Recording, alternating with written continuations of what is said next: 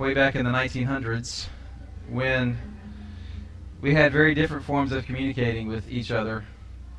Uh, there was no texting, messaging, gifing, my preferred pronunciation, uh, snapping, inst- IG, Instagram. There was none of that. There was phone calls and notes and letters, uh, cards and, and journals. And so uh, it was it was that way to stay in touch, especially in the summers uh, when she would go home to work a summer job, and I would stay on campus at school, Louisiana College, uh, to work and go to school, and we wouldn't see each other for several weeks, and we would call and write and cards, and sometimes we would journal all summer, and we'd come back in the fall and share those journals. Here's what I was thinking about every day while you were away, all this ooey gooey stuff, and and it was it was a great way to stay in touch. It's all we had. Oh, we had email. We did have email back then, but we didn't email much because we didn't have computers. Uh, it was crazy, crazy days. Pictures, uh, I know I sound like I'm 85 years old. Pictures, I think we have about 100 from our three years of da- dating before we got married. Maybe 100, uh, maybe less. Um, back when you had to act, take this plastic roll of film and put it to the back of a plastic camera and take pictures and get them developed at a store. If you really want to splurge, you do one hour photo and get them back in a whole 60 minutes later. Crazy times. And we have all that stuff at our house. Like there's a box somewhere with every card and every note and every letter and every journal and every picture. If it hasn't got caught up in one of her purges, it's it's still in our house. And so I could go find it and I could take it out this afternoon. Probably next Sunday. It'd probably take me that long to find it. But I could take it out and I could reminisce and we could laugh and joke how silly we were and how cute we were and all this kind of stuff. And really have a fun time reminiscing about our relationship. Now, 22 years into marriage. But, but what if I did that and then several weeks from now I, I continued every day to engage more and more with those letters and cards and pictures and journals? So much that I withdrew from our actual relationship. And this went on for like months, where she begins to worry about my mental health, my well being, my sanity, even, because I'm spending all of my time with the correspondence that we shared while we were dating and no time with my actual wife. That would be very odd. That's kind of the dilemma the recipients of the letter of Hebrews were in when they got this letter from an author we don't know who, the Holy Spirit inspired. Recipients were Christians who grew up Jewish, probably in and around Rome and Italy in the 60s AD. They had never seen Jesus himself, but they had come to know him through the gospel proclamation of people that Jesus had sent out and they had begun to follow him, and they had also begun to pay the price of following Jesus and were facing persecution.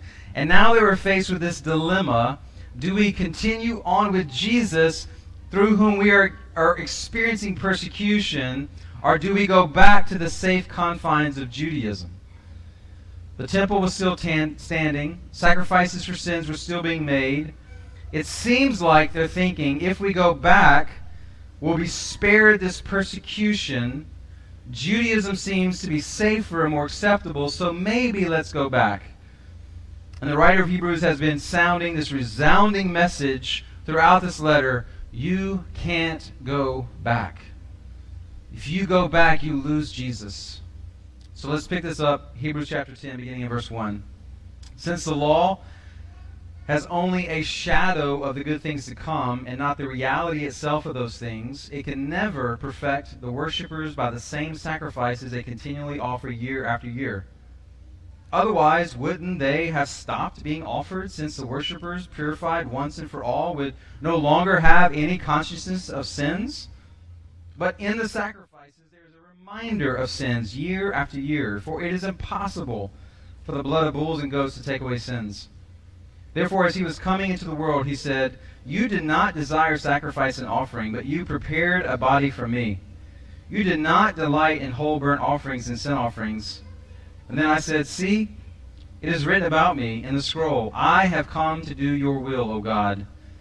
After he says above, You do not desire or delight in sacrifices and offerings, whole burnt offerings and sin offerings, which are offered according to the law, he then says, See, I have come to do your will. He takes away the first to establish the second. By this will we have been sanctified through the offering of the body of Jesus Christ once for all time. Every priest stands day after day ministering and offering the same sacrifices time after time, which can never take away sins. But this man, after offering uh, one sacrifice for sins forever, sat down at the right hand of God. He is now waiting until his enemies are made his footstool. For by one offering he has perfected forever those who are sanctified. The Holy Spirit also testifies to us about this.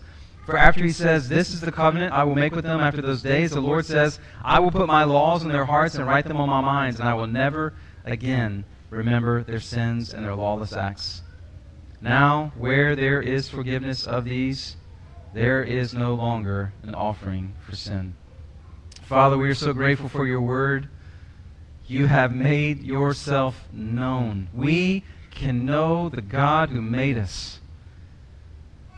You have preserved your word. You have translated it to our language. We sit here today under your word with full confidence that what we are studying and reading is the very word that you gave your people thousands of years ago. And it accomplishes your will. It brings life. It transforms us. It brings hope and joy and peace. And so, Father, we are in desperate need of that this morning. We submit ourselves to you through your word, and we ask you to speak. Give us eyes to see, give us ears to hear, give us hearts to receive what you have, us, have for us today. And may you be glorified in how you work through your word this morning and the people of the crossing and beyond. We pray in Jesus' name. Amen. In the same way, it will be silly and weird and fruitless for me to ignore my actual wife and only interact with our dating correspondence, which was good at the time. It was all we had, it was definitely sufficient. But it's nothing close to the real thing, my actual wife. We don't have to leave each other for long stretches of time. In the same way, why would Hebrew Christians go back to the shadow when the real and good substance of Jesus has come, to which the shadows pointed? And again, as we said all through this journey in Hebrews, the argument is not the Old Testament sacrificial system and law were bad and Jesus is good. Jesus, they were fine, but Jesus is best. They were adequate, but Jesus is full satisfaction. They did the job they were intended to do, but their job has ended because Jesus has come and finished the work. You know how we all love movie previews? You go pay money to watch a movie, and you typically all your popcorn and candy and Coke during the previews before the movie starts. And so you're talking to the person you're with, or the people you're with. You're like, oh, that looks awesome. I can't wait to see that. Oh, that, no thanks. I'm not into that. We all love previews. They're, they're enticing us to watch the full movie. But if you pay money to go see the full movie and you tell the movie theater, can you just show me the preview? I don't really want to watch the full movie. They would think, what's wrong with you? Why would you just want to watch the preview? It's the same mentality these Hebrew Christians were wrestling with. Why would you just settle for the preview when you've got the whole movie to enjoy? Who can't wait to watch Spider Man? It looks unbelievable. Why would you just want to watch the preview over and over again? This is the, the dilemma that they were in. All through Hebrews, the writer's been building his case. Jesus is the better word. Jesus is the better Moses. He's better than angels. He's the better Sabbath rest, the better high priest, the better covenant. Now he is the better sacrifice. And the passage today is really the end of a section that you could go all the way back to the beginning of chapter 5 and say it started there, definitely chapter 8. How Jesus is better than all the aspects of the Old Testament religious and sacrificial system God had put in place to serve a purpose at a point in time, but that time has ended because Jesus has come.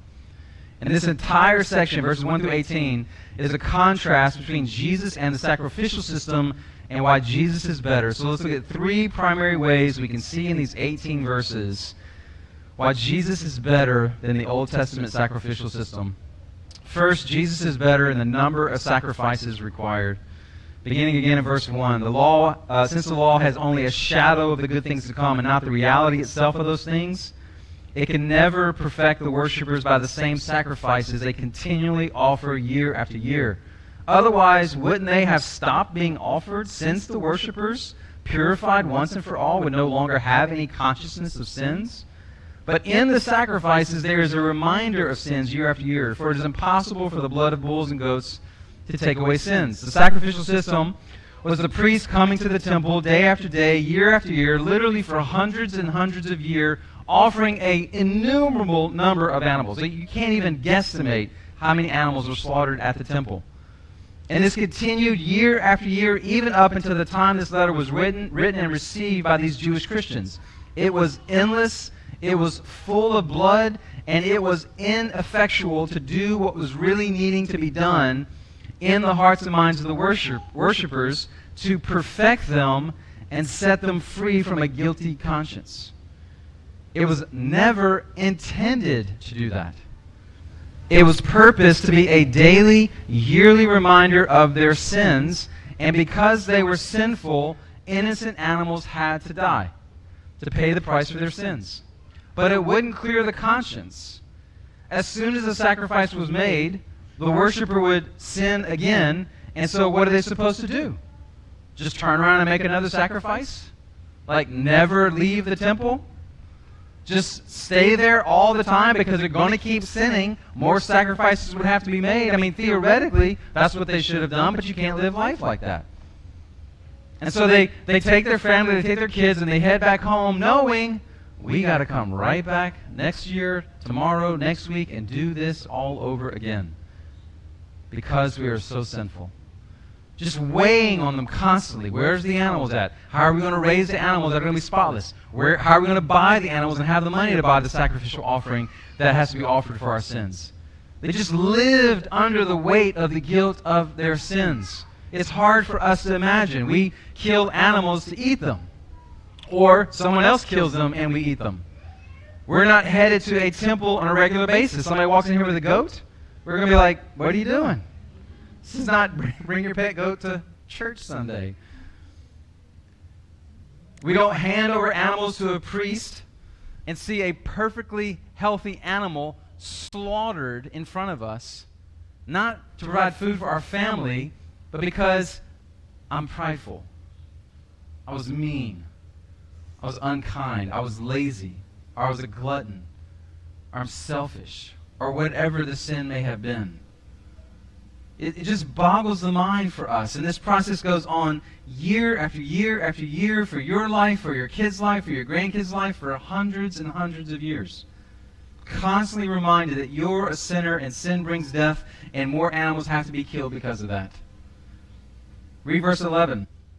Every priest stands day after day ministering and offering the same sacrifices time after time which can never take away sin. It wasn't even effective. It simply was reminding them how sinful they are and how holy God is. And God made a way for you to remain in relationship with Him, even though it should be you who are being killed for your sins. But Jesus, verse 10, by this will we have been sanctified through the offering of the body of Jesus Christ once for all time. Verse 12 But this man, after offering one sacrifice for sins forever, sat down at the right hand of God. He is now waiting until his enemies are made his footstool. For by one offering he has perfected forever those who are sanctified. In the descriptions of the temple furniture, and even before that, the tabernacle, there's no provision or description of a chair for the priest. The priest was always up working. He could never sit. The work was never done. The people kept sinning, more animals had to be slaughtered. The people keep sinning, sinning, more animals had to be slaughtered. But when Jesus gave himself his life on the cross and was buried and rose and ascended to the right hand of the Father, he sat down. The work was done. Nothing else needs to be done to accomplish the salvation of his people. He is now present. He's not, he's not like us. When we finish our work, we sit down and veg out. Jesus is not vegged out at the right hand of the Father. He's now interceding for us at the right hand of the Father. And he's actively waiting for his enemies to become his footstool. He's actively waiting for the Father to say, All right, it's time. Let's go get them.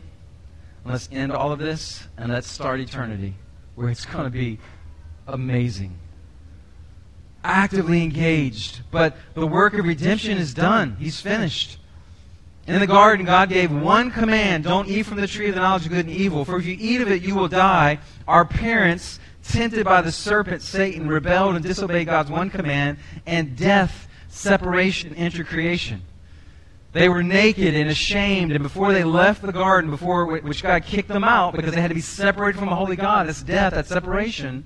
So you have to leave. You can't stay in this place of fellowship because you rebelled, you sinned.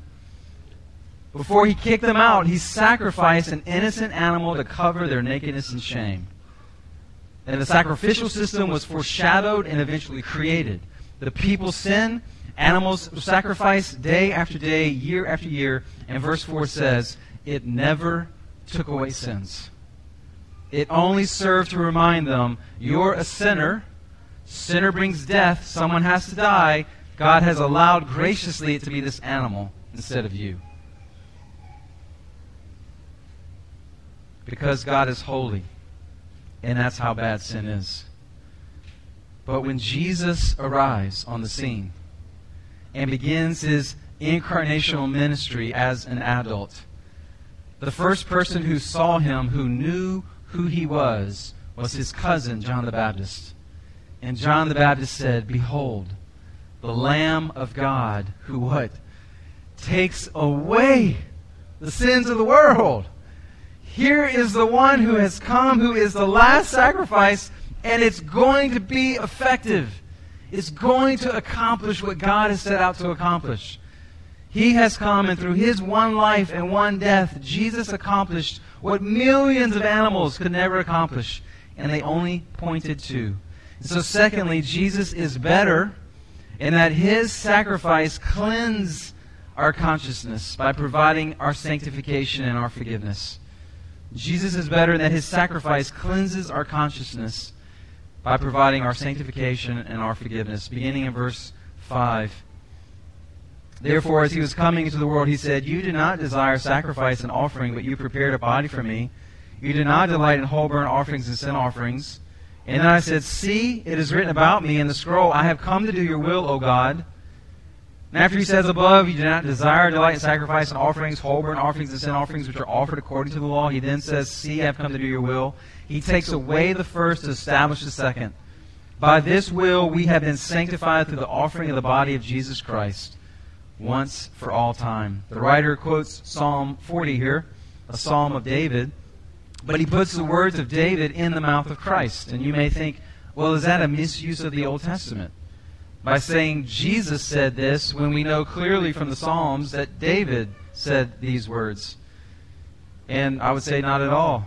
We learn from the New Testament how we look back into and treat the Old Testament, how we interpret and understand the Old Testament.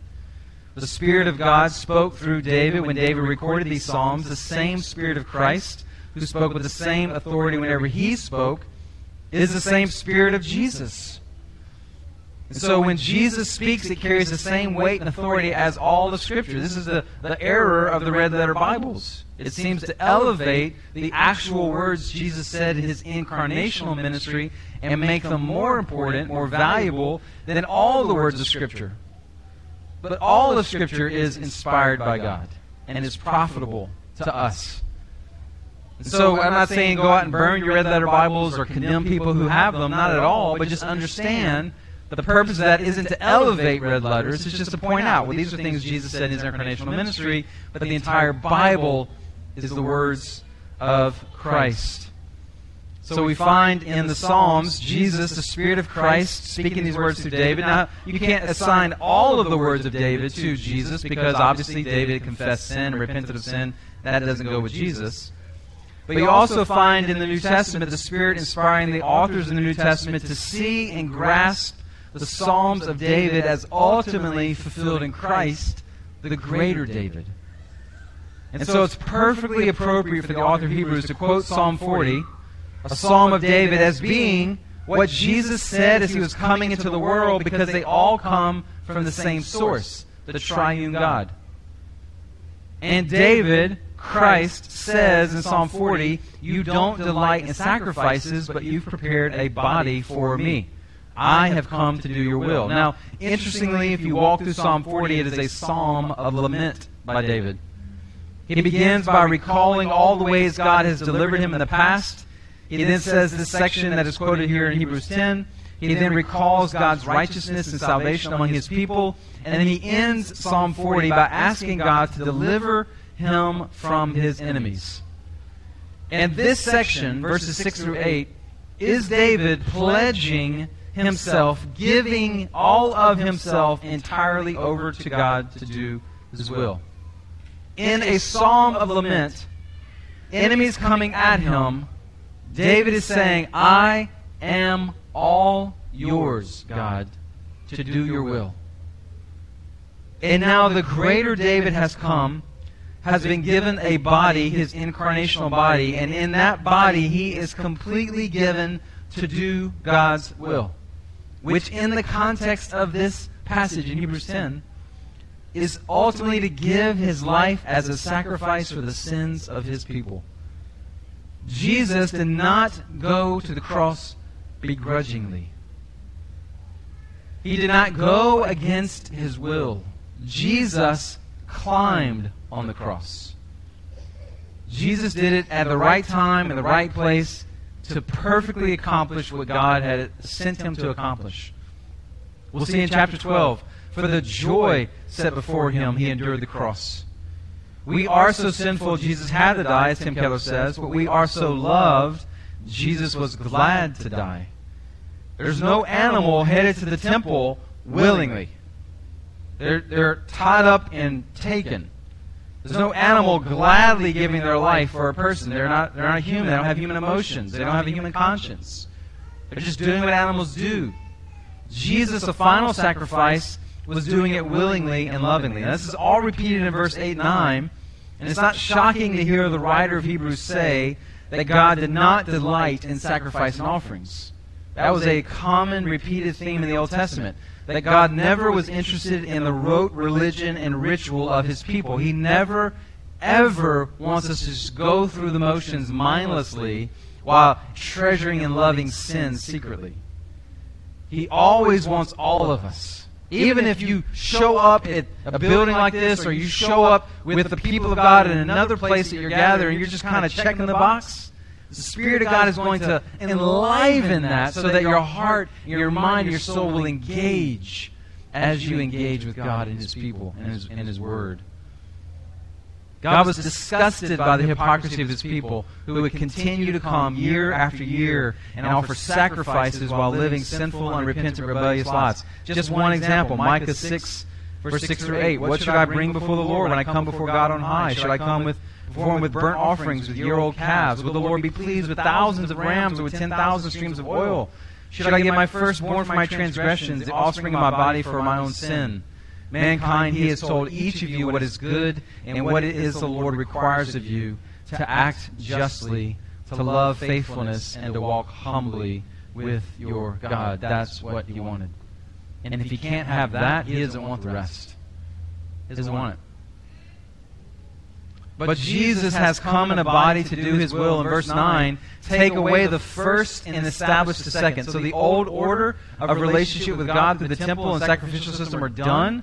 Now that Christ has come, you can't actually go back. It's fruitless and pointless. Soon they will find out when the temple is destroyed, you literally can't go back. And it's not even necessary because Jesus has done what the sacrifices could not do in accomplishing God's will. Verse 10, look again.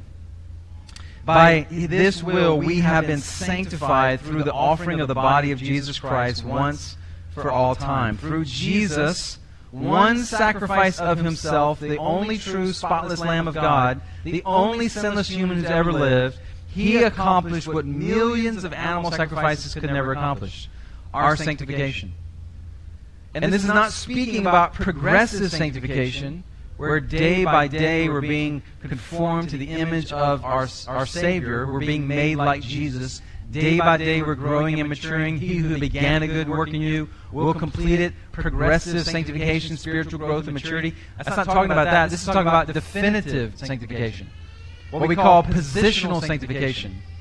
Where at the moment of justification, when, when God declares, even though you are sinful, you are now just and right and holy and blameless in my eyes, this is what Jesus provided for us, his people.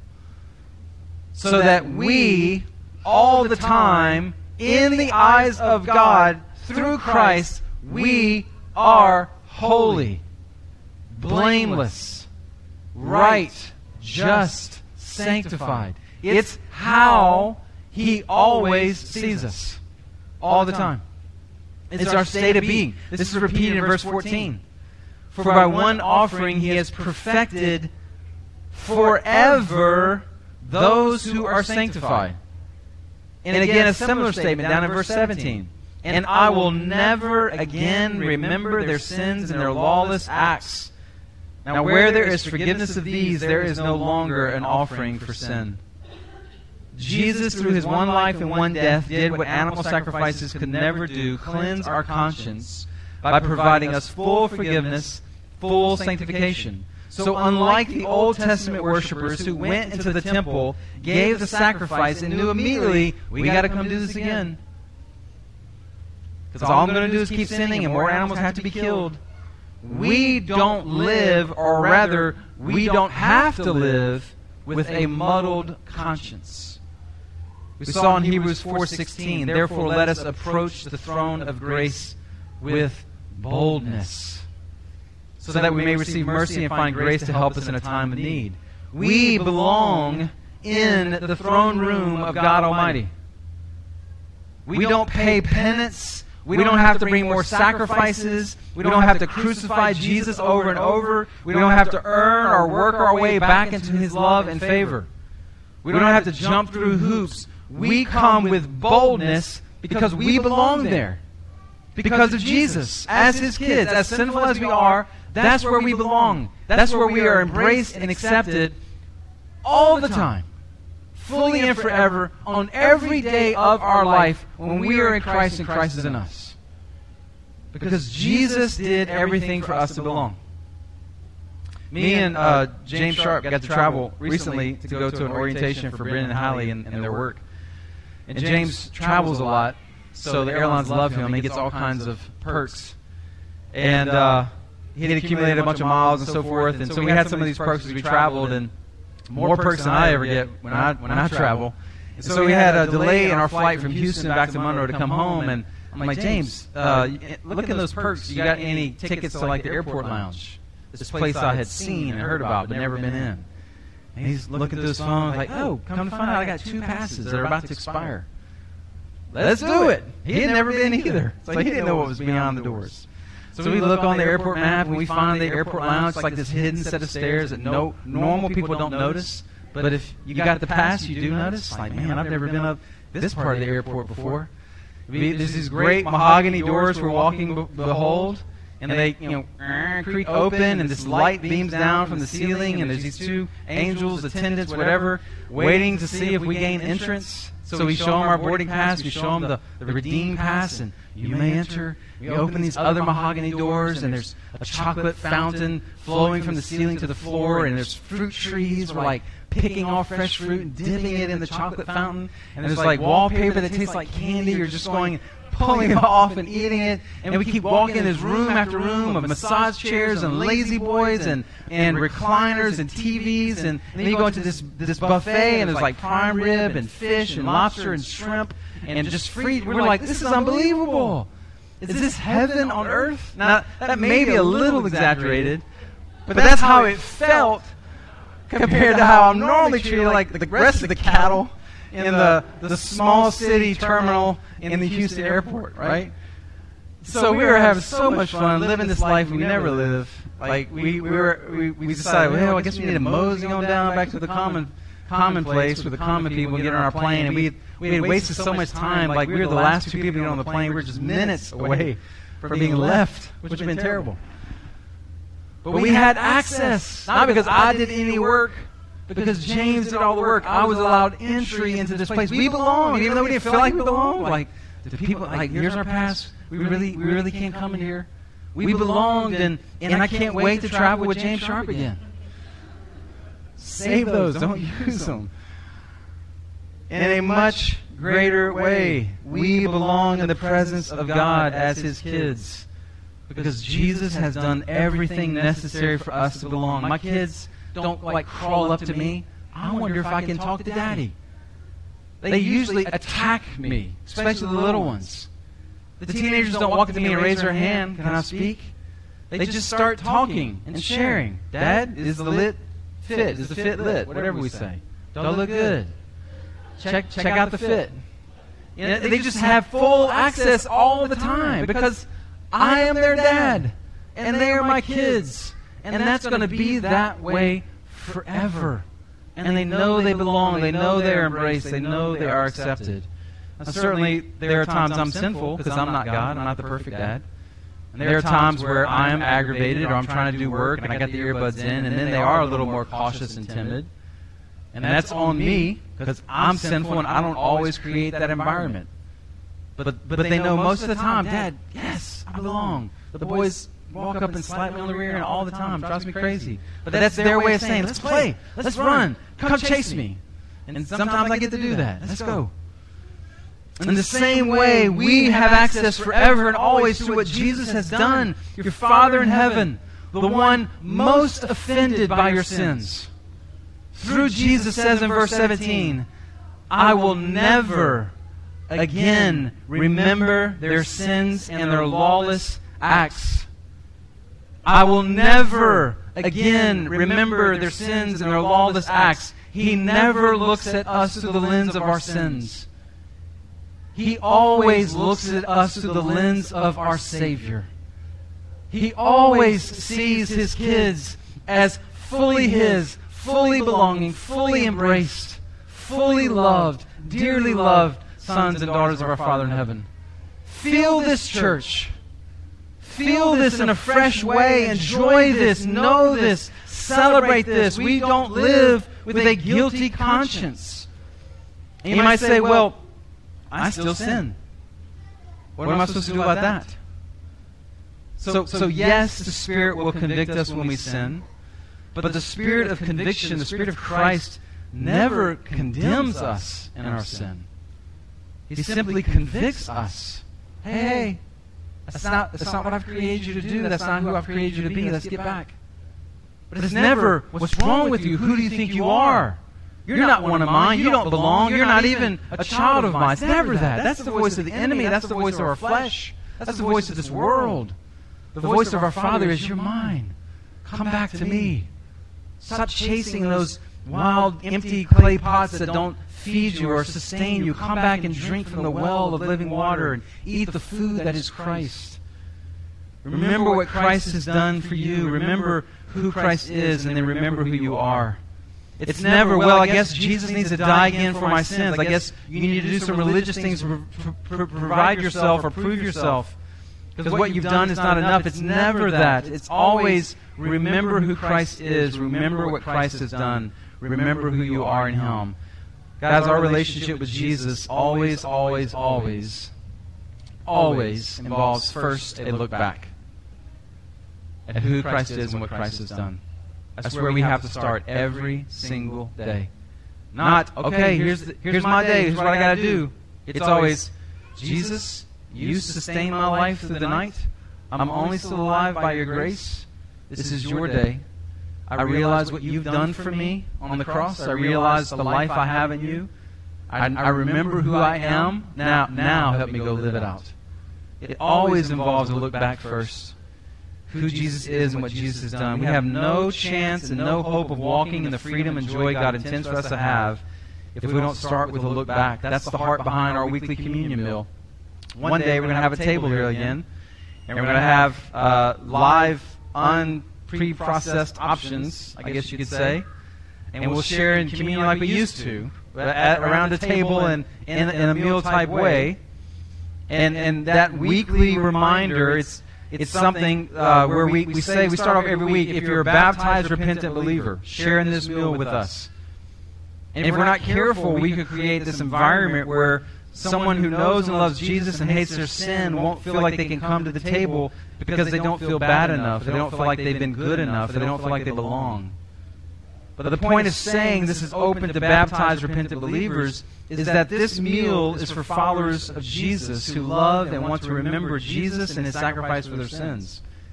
Us saying that's not for you to pay penance for your sin or try to make you feel more sorrowful enough for your sins. So, okay, now you're sorry enough. Now you can come.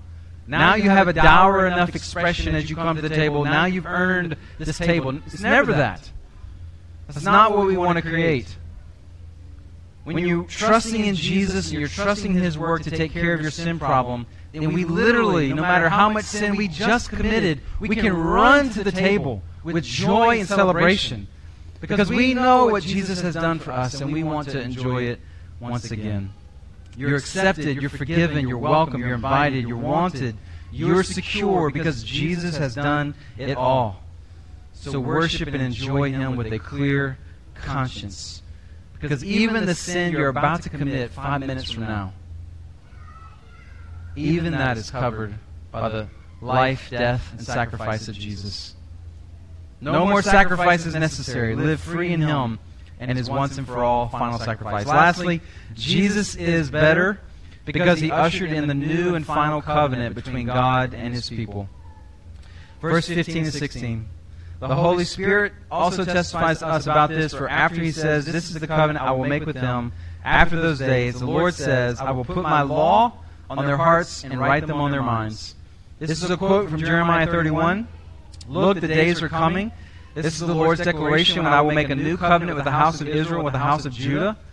This one will not be like the covenant I made with their ancestors on the day I took them by the hand to lead them out of the land of Egypt. My covenant that they broke, even though I am their master, the Lord's declaration. Instead, this is the covenant I will make with the house of Israel after those days, the Lord's declaration. I will put my teaching within them and write it on their hearts. I will be their God and they will be my people.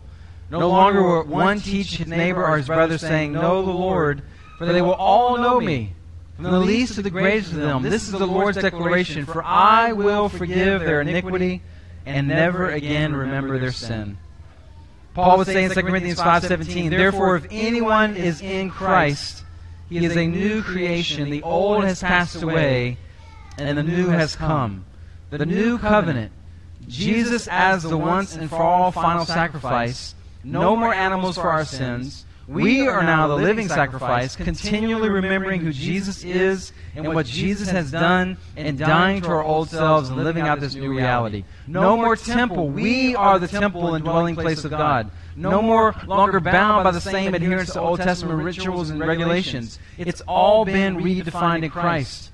We have new hearts, new minds that make us a new people to live in a new way and show the world who Jesus is.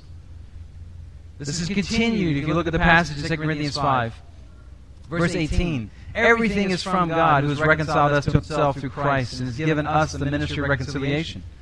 That is, in Christ, God was reconciling the world to himself, not counting their trespasses against them, and he has committed the message of reconciliation to us. Therefore, we are all, man, woman, child, we are all ambassadors for Christ, since God is making his appeal through us. We plead on Christ's behalf be reconciled to God. He made the one who did not know sin to be sin for us, so that in him we might become the righteousness of God. The rest of the book of Hebrews is built on this whole section of Hebrews 5 through 10. Because Jesus is this better priest, better sacrifice, better covenant, how do we now live? And this is what we're going to be walking through the rest of the fall and into the spring, all the way up into Easter, Lord willing. We're going to slow down our pace. The foundation's been built. So let's dig deep about what it means to be this new people of Jesus. Let's dig deep and to see how this gospel actually changes us. Know that all the good that we want to experience is built on this foundation because the foundation is Christ and He is good. So if your struggle is with anxiety, knowing that Christ is your peace. If your struggle is with depression, knowing that ultimately Christ is your joy. If your struggle is with finances, knowing He is your provider. What about my future? What's, what am I going to do with the rest of my life? He holds your future. He ordains your steps. He has your future in His hands. I struggle with anger. Well, you're not the king of the universe.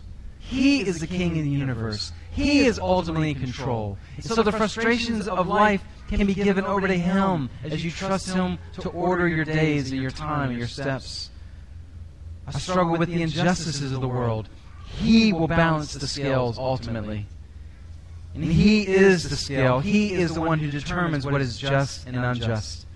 I struggle with lust. He is good and more satisfying than any temporary, fleeting, lustful thought. I struggle with gluttony. You are a temple of the Holy Spirit. He lives inside of you to give you the control that you need to make this temple work as good as possible. Wherever we struggle as His people, we have all we need in Jesus. And the, the counselors or therapists or medicines that sometimes we have to also include, that's because we're really complicated people. We're really wired in all kinds of ways we don't always understand, and we need help digging through the mess and the cobwebs so that once again we can see Jesus is enough. He is sufficient. But it all comes from Him, it's all built on Him. And so we have to lay a good foundation to experience Jesus fully as His people. If you're here this morning, and the Spirit of God speaking to you, and you don't treasure or love Jesus like it seems like you should, or your life seems to be more about enjoying and treasuring sin or hiding your sins, living a, a kind of secret life, or your life is more about, look how great I am. If only everybody was more like me, the world would be a better place. If you have ears to hear this morning, if you have eyes to see, if you have a heart to receive, then know that the offer of the full and final sanctification, forgiveness, acceptance, welcome by God into His family, new life in Him is still available to you. As long as you have breath, you can turn from your sins and trust in Jesus this morning, right here, right now, become a new person. Please, please let us know before you leave that that's where you're at and that's what you want to do. And then we can begin to walk with you through what it looks like to be a born again, new follower, new creation in Christ Jesus. I got a call from a local business that I serve as a chaplain this week. They had a, a resident in their nursing home. I'm a, I'm a chaplain to the employees, but they had a resident in the nursing home want to be baptized. She had uh, always been asking a staff member to read her like these smutty novels. I know that's weird, but it happens. And the staff member was like, "I'm not reading all that to you, but I'll read the Bible to you." This lady who had never been part of a church, never become a Christian, began to hear the Bible read to her day after day. And one day they were talking about salvation and being a Christian and following Jesus, and the old resident said, um, "Man, I wish I could still do that." And the staff member was like, "You can, you can. It's available. You can still get in on this." So they they prayed together, and she began to disciple her. And then one day she's talking about baptism. And even though it's very hard physically to do that for someone in, in that age, they, they, there's ways that can be done in a facility, but they're shut down because of COVID, so they can't really do it with a pastor or chaplain. So they, we talked about it, and they, they called me, and they could, could you come outside, because we can't go inside, and can you take a pitcher of water and pour it over her? And have, she wanted to have her family there testifying to this. And so we, we did that yesterday. And her son was there, and another person was uh, gathered through FaceTime. And the staff member was there, and they publicly declared this testimony story of how this lady, in the last stages of her life, had come alive in Christ Jesus and wanted to identify as a follower of Jesus. And, and I did my first baptism by non immersion, so don't tell the Baptist Illuminati about this, but took, took the pitcher of water over her, her gray head of hair, poured the water. I baptize you now, my sister, in the name of the Father and Son and Christ Jesus, buried with Christ Jesus, raised to walk in the newness of life. And I was struck by this reality. As long as you have breath in your lungs, it is never too late. It is never too late to get in on what Jesus has provided for, for us. It is never too late for the people that you love who still haven't believed, who still haven't trusted in Him. It's never too late. It's never too late for the Wanchi people and the Ache people and the Uyghur people. It's never too late for those who haven't heard. And we're getting the gospel to them as fast as we can. Maybe we could do it faster. there's still time for them to repent and believe and come alive because Jesus' sacrifice is still effective to save and transform lives. Father, thank you for what Jesus has done that has been declared to your people all over the world for the last 2,000 years, and we're still at work getting the gospel to those who haven't heard. And I pray for anyone here who doesn't yet know this, this fullness of life that's available through Jesus, that they would see and treasure and love and enjoy Jesus as the once and for all final full sacrifice for all of their sins. So that in Jesus we stand before a holy and righteous God who could justly condemn us to his wrath. But we stand before him fully sanctified, fully forgiven and free from condemnation. Help, Father, all of your children hear this morning the words of their Father in heaven saying to them, I will never remember your sins anymore. You do not see us like that. You see us through your Son. Help us to enjoy that again. We pray in Jesus' name.